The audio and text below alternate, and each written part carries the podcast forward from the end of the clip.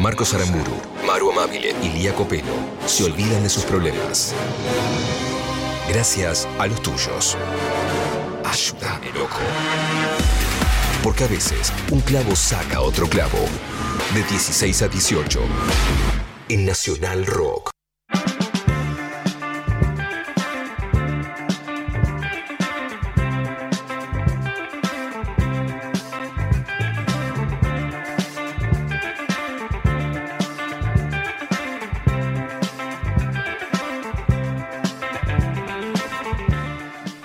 Hay gente que escucha este programa pura y exclusivamente eh, para escuchar la columna de Pasas Karate, así que bienvenidos ellos. Vamos a aplaudir eh, a esa gente y también a Pasas Karate que está con nosotros, por supuesto.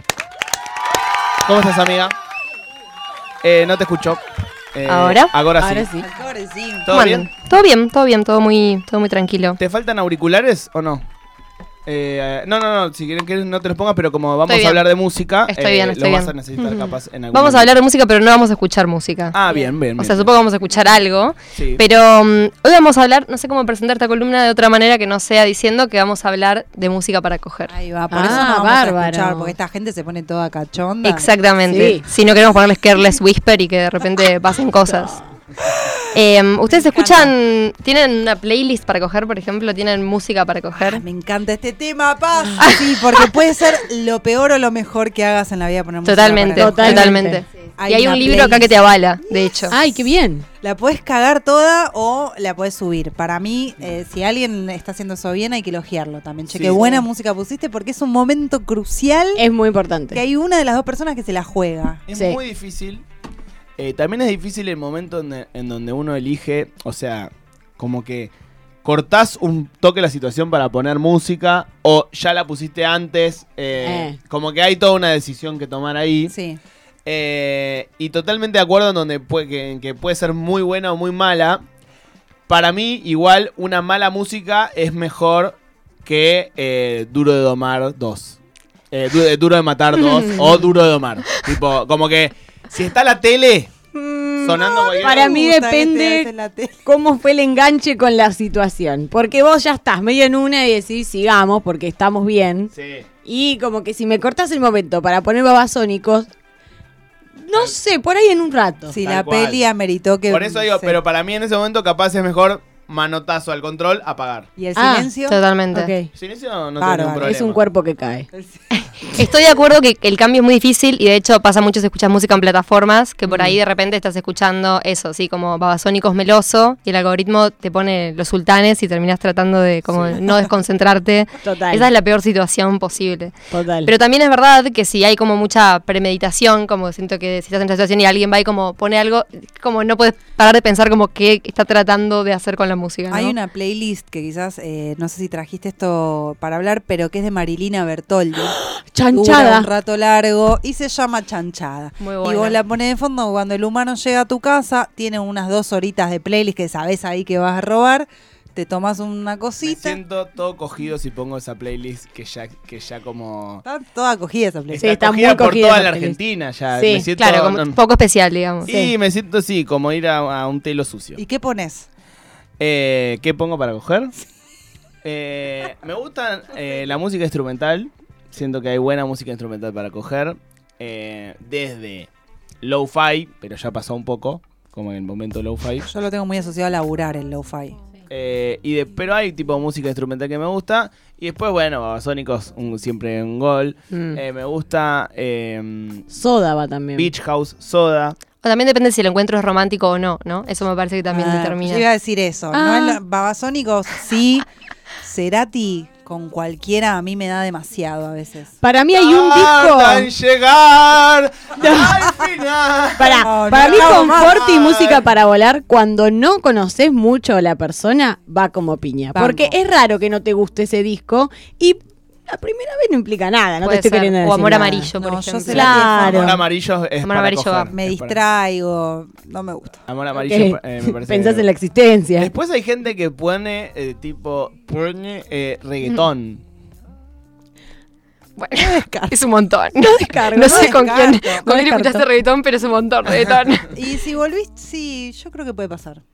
Eh, bueno, ahí hay. O Duki. Oh, claro. Excepto que sea como una cosa accidental, pero Rescaté. como llegás y alguien pone. Ah, no, sí, no, pero por ahí como que ya estabas medio en la- en escuchando cositas y de un Duki saltó a una cosa. Sí, y o un. Bad Bunny, puede Sí, ser. Claro. y, y si salta, hablando de, de que de saltos del algoritmo, Sí, si se va a una cosa más rockera, sí. no es, no me parece un problema. Si se va tipo a un Los- ustedes que son ricoteros, por ejemplo. Eh, Porque a mí me ha, he Venga, hablado. de este tema. Me encanta. Claro, hay mucha gente que coge con los redondos. y, oh, sí. Te, les juro por ¡Ay! Yo también. Bueno, para mí, los redondos tienen que ser en que más o menos le guste. Porque si no Pero no estás como muy pensando en la letra, no tiene como unas letras muy eh, densas en el sentido de espeso, como no estás como muy concentrado en lo que está pasando con la letra. Para mí si la letra es muy power, es como un montón. Sí, eh, sí, si sabes la letra, eh, por eso me gusta, capaz música en inglés me gusta, tipo Mac Miller, por ejemplo, Claro. Ah, Mac Miller sí. Me parece bueno. Como yo nunca presto atención a las letras si son en inglés, entonces que Claro. si es música en inglés es casi como música instrumental para Bien, mí un poco. bien. O sea, porque eh, si de repente viene un tema que me sé entero, me saca un Te poco. de- desconcentrás. Obvio, Sí. obvio. Es como cuando, cuando hay fútbol y de repente escuchás ¡Montenegro! Y vos querés prestar atención, boludo. Vos querés ver si entró. Sí, no ¿no? te podés mantener al Y margen, la persona, obvio. el fútbol Claro. o yo, dice. Claro, el fútbol es yo. No, con fútbol no, chicas. Che, un Leo poco de- Mattioli. A le Como gusta. irónicamente, escucharlo irónicamente, por ejemplo. o- Ah, escucharlo de verdad. No Eh, sé. Me interesa ese libro que trajiste ahí. a Este darle libro- marco teórico a esto. Bueno, para darle un poco de marco teórico y no, y no, eh, y no seguir hablando de sexo por hablar de sexo nada más, eh, es un libro de Esteban Buch, que es un argentino que eh, labura en Francia. De hecho, el libro se, se publicó primero en francés y se tradujo al español hace un par de semanas. Se llama Playlist, Música y Sexualidad. Y mm, lo que hace Esteban es, eh, me encanta mi amigo Esteban, lo que hace Buch eh, son dos cosas. Por un lado, eh, preguntarse sobre cómo la música eh, incide como en situaciones como eróticas o de, qué sé yo, intimidad o cosas sexuales. Y por el otro lado, eh, cómo el sexo incide en la música. No sé, hay como muchos análisis de, de canciones en los que dice, bueno, muchas veces que hay canciones que pueden ser consideradas eróticas o sexuales porque eh, como que de repente la intensidad imita la intensidad de un acto sexual, ¿no? Como Sí. hay, hay como música que genera como determinado clima y que en determinado otro momento hay como una suerte de explosión que pareciera, digamos, que acompaña como esa situación. Y mm, como él dice, bueno, obviamente como en todas las eh, disciplinas artísticas, vos tenés eh, en algún punto un, eh, una dimensión erótica de, de eso, ¿no? Pero para él en la música es un poco más fuerte por diferentes razones. Por lo menos para empezar a hablar, porque el cuerpo está comprometido de otra manera. Y toma como ejemplos situaciones en las que determinada cosa vinculada con la música se consideró pervertida. No sé, por ejemplo, actos terroristas que ocurrieron en, en recitales, por ejemplo, no sé si se acuerdan, en Sí. París en 2015, Sí. cuando estaba tocando, eh, creo que era Eagle of Death Metal. Sí. Eh, el grupo que se adjudicó el, el acto terrorista dijo, bueno, lo que estaba ocurriendo ahí era una perversidad. Entonces, digamos, evidentemente si hay eh, gobiernos o grupos, eh, o grupos conservadores o grupos eh, religiosos que se consideran ofendidos por cierta perversidad que tiene la música, ese link entre el sexo y la música debe ser muy fuerte. Y perdón, también hay una cuestión, lo lo que decías vos del cuerpo, que hay algo del sexo que tiene que ver con bailar. Mm. eh, de- Totalmente. De, de a dos personas. Totalmente. Y no todos los ritmos son buenos para bailar de a dos personas. O no todos los ritmos se bailan de la misma manera. No sé, como hay un paralelismo para mí entre bailar y eh, tener sexo de a dos. Totalmente. Y él también lo dice respecto a la ejecución de los instrumentos, en particular, como en español decimos tocar un instrumento. Como que hay una cosa ahí de la ejecución. eh, de hecho, cita una performance que hizo una artista en los 90 acá en Argentina, eh, Adriana de los Santos, en la que ella eh, tenía relaciones con su piano. O sea, no estaba frente a su piano tocándolo, sino que estaba como arriba del piano y toda la perfo era voy a tocar este piano, pero de otras maneras. Y que estaba fundada como en la idea de que eh, las pianistas tienen la fantasía de hacerle el amor a su piano. O de que la música les hace el amor a ellas también. Y, y también como algo de esto que decíamos de, de la situación de, lo- los climas que se generan, eh, esta pianista decía como bueno, también la ejecución en vivo, hay algo como de, bueno, como eh, una tensión que va creciendo en determinado momento pasa algo que es diferente o que se rompe, que es muy parecido al acto sexual. Entonces él, en los dos sentidos, en, bailar y también ejecutar instrumentos, habla un poco de, este link. Pero encuentra, digamos, un montón de, mm, situaciones eh, diferentes en las que pasa esto como de señalar a la música por algo que tiene como, es demasiado sexual o como muy pervertido. Eh, él no analiza el reggaetón ahora que estoy pensando, eh, pero el reggaetón también es como, una, un género más. que está muy Mm. acusado de ser como muy eh, sexual. Y muy Sí, explícito. En sus Muy letras, explícito. en el movimiento de los bailes, como Sí. re. Sí, a mí totalmente. me pasa, yo escucho bastante reggaetón, la verdad, en modo apagar el cerebro, tipo en el subte o caminando. Y a veces naturalizo y digo, claro, estoy escuchando, o sea, Se te metió el diablo. se te mete el diablo. Ojalá me lleve.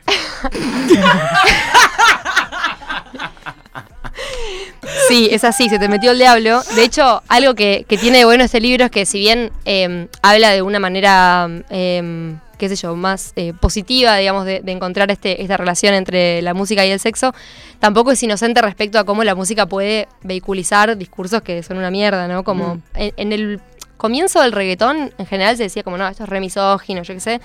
Ahora hay como otros reggaetones más eh, alternativos o, o divergentes que por ahí dicen cosas diferentes. Em, pero este libro no, no es eh, inocente respecto a eso. Y de hecho, em, hay como toda una parte del libro en la que se dedica a analizar como mm, el boom de la funcionalidad de la música. Eh, no sé si se acuerdan que en Caja Negra Adrián Dargelos dice algo de esto. Como que él estaba muy en contra de la música para hacer cosas. Como que él dice, no, la música tiene que ser un momento ocioso, no tiene que ser pensado para la productividad. Entonces, eh, el libro está pensando ¿no? en también la manera en la que la música se puede usar como con determinadas eh, con determinados propósitos. Y eh, bueno, además de hacer un recorrido por diferentes propósitos, por ejemplo, no sé, eh, cuando la música en las fábricas entre los 30 y los 50 se usaba para que los obreros sean más productivos, cosas por el estilo, para llegar a, bueno, cómo se usa la música en el acto sexual. Y mm, hizo una investigación en 2016 y empezó a preguntarles a los estudiantes, bueno, básicamente eso, como qué escuchas cuando coges o cómo te relacionas con la música en, en ese entorno. Y lo que empieza a aparecer son algunas cosas que fuimos mencionando, de hecho. Eh, por un lado, la manera en la que em, una canción o cierta banda puede quedar pegada como a un recuerdo determinado, con una pareja sexual o algo por el estilo. Esto es algo que también escuchamos todo el tiempo. Eh, eh, Incluso siento que en redes como circula mucho como de algo que, no sé, como que te arruinaron una banda porque te peleaste con alguien o alguna Sí, cosa por el estilo. Sí.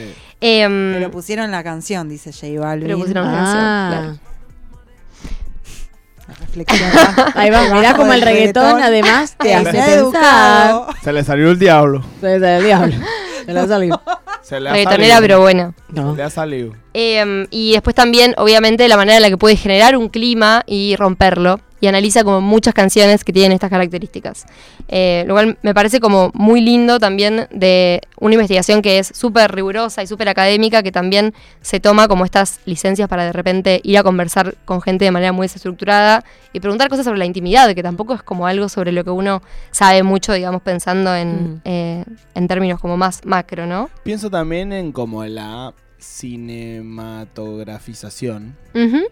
Eh, como que uno está acostumbrado también a ver escenas de sexo eh, y que tienen una. Hay una línea entre la musicalización de las escenas de sexo de alguna forma, ¿no? Totalmente. Y eso construye una idea de lo que es sexual o no. Totalmente. No sé, como pienso en el tema de Kevin Johansen con. eh, Ay. Ah, Ay, Dios, sí. Es muy, down. sí, sí, me ¿No? destrabaste un recuerdo, sí. Eh, y, y ese tema entonces es medio como que vos ya lo asociás al sexo y a ese tipo de música, ¿no? O a, no sé, eh, Marvin Gaye. eh, Totalmente. como que hay un montón de escenas o de cosas sexuales de- del cine de que ay- como que mm, ayudan a construir una especie de lenguaje o una relación entre lo sexual o lo erótico y cierta música, ¿no? Totalmente. De hecho, eh, este libro tiene un capítulo dedicado como a los clásicos de Hollywood y a la manera en la que se usaba la música.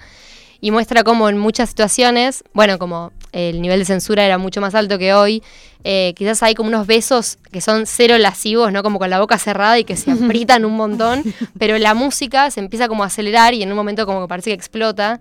Entonces, como una manera de contar lo que no podían contar con imágenes, contarlo con la música, ¿no? Pero esa utilización en el cine es como re, re clara y a veces resuelve algo que la imagen no puede mostrar o a veces como lo subraya. Mm. O también la escena de Titanic, por ejemplo, la de la mano La en de la... la mano. Sí, bueno, ahí ya están un poco más, más sueltos para mostrar cosas, pero, mm, pero es un ejemplo también de eso.